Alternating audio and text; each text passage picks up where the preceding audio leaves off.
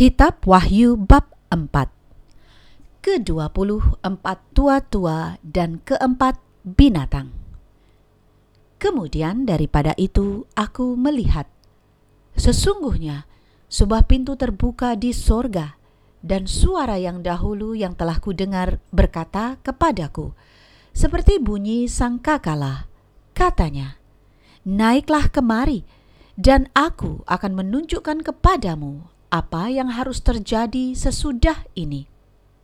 Segera aku dikuasai oleh roh, dan lihatlah, sebuah tahta terdiri di sorga, dan di tahta itu duduk seorang. Dan dia yang duduk di tahta itu nampaknya bagaikan permata yaspis dan permata sardis, dan suatu pelangi melingkungi tahta itu, gilang gemilang, bagaikan zamrud rupanya. Dan sekeliling tahta itu ada 24 tahta. Dan di tahta-tahta itu duduk 24 tua-tua yang memakai pakaian putih dan mahkota emas di kepala mereka.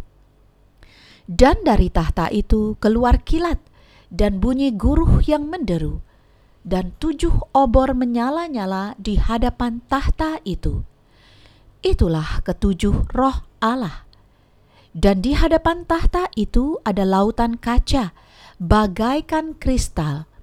Di tengah-tengah tahta itu dan di sekelilingnya ada empat makhluk penuh dengan mata, di sebelah muka dan di sebelah belakang Adapun makhluk yang pertama sama seperti singa, dan makhluk yang kedua sama seperti anak lembu, dan makhluk yang ketiga mempunyai muka seperti muka manusia, dan makhluk yang keempat sama seperti burung nasar yang sedang terbang.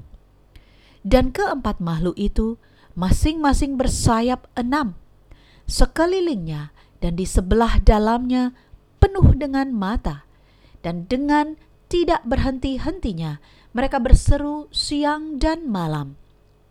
Kudus, kudus, kuduslah Tuhan Allah yang maha kuasa, yang sudah ada dan yang ada dan yang akan datang.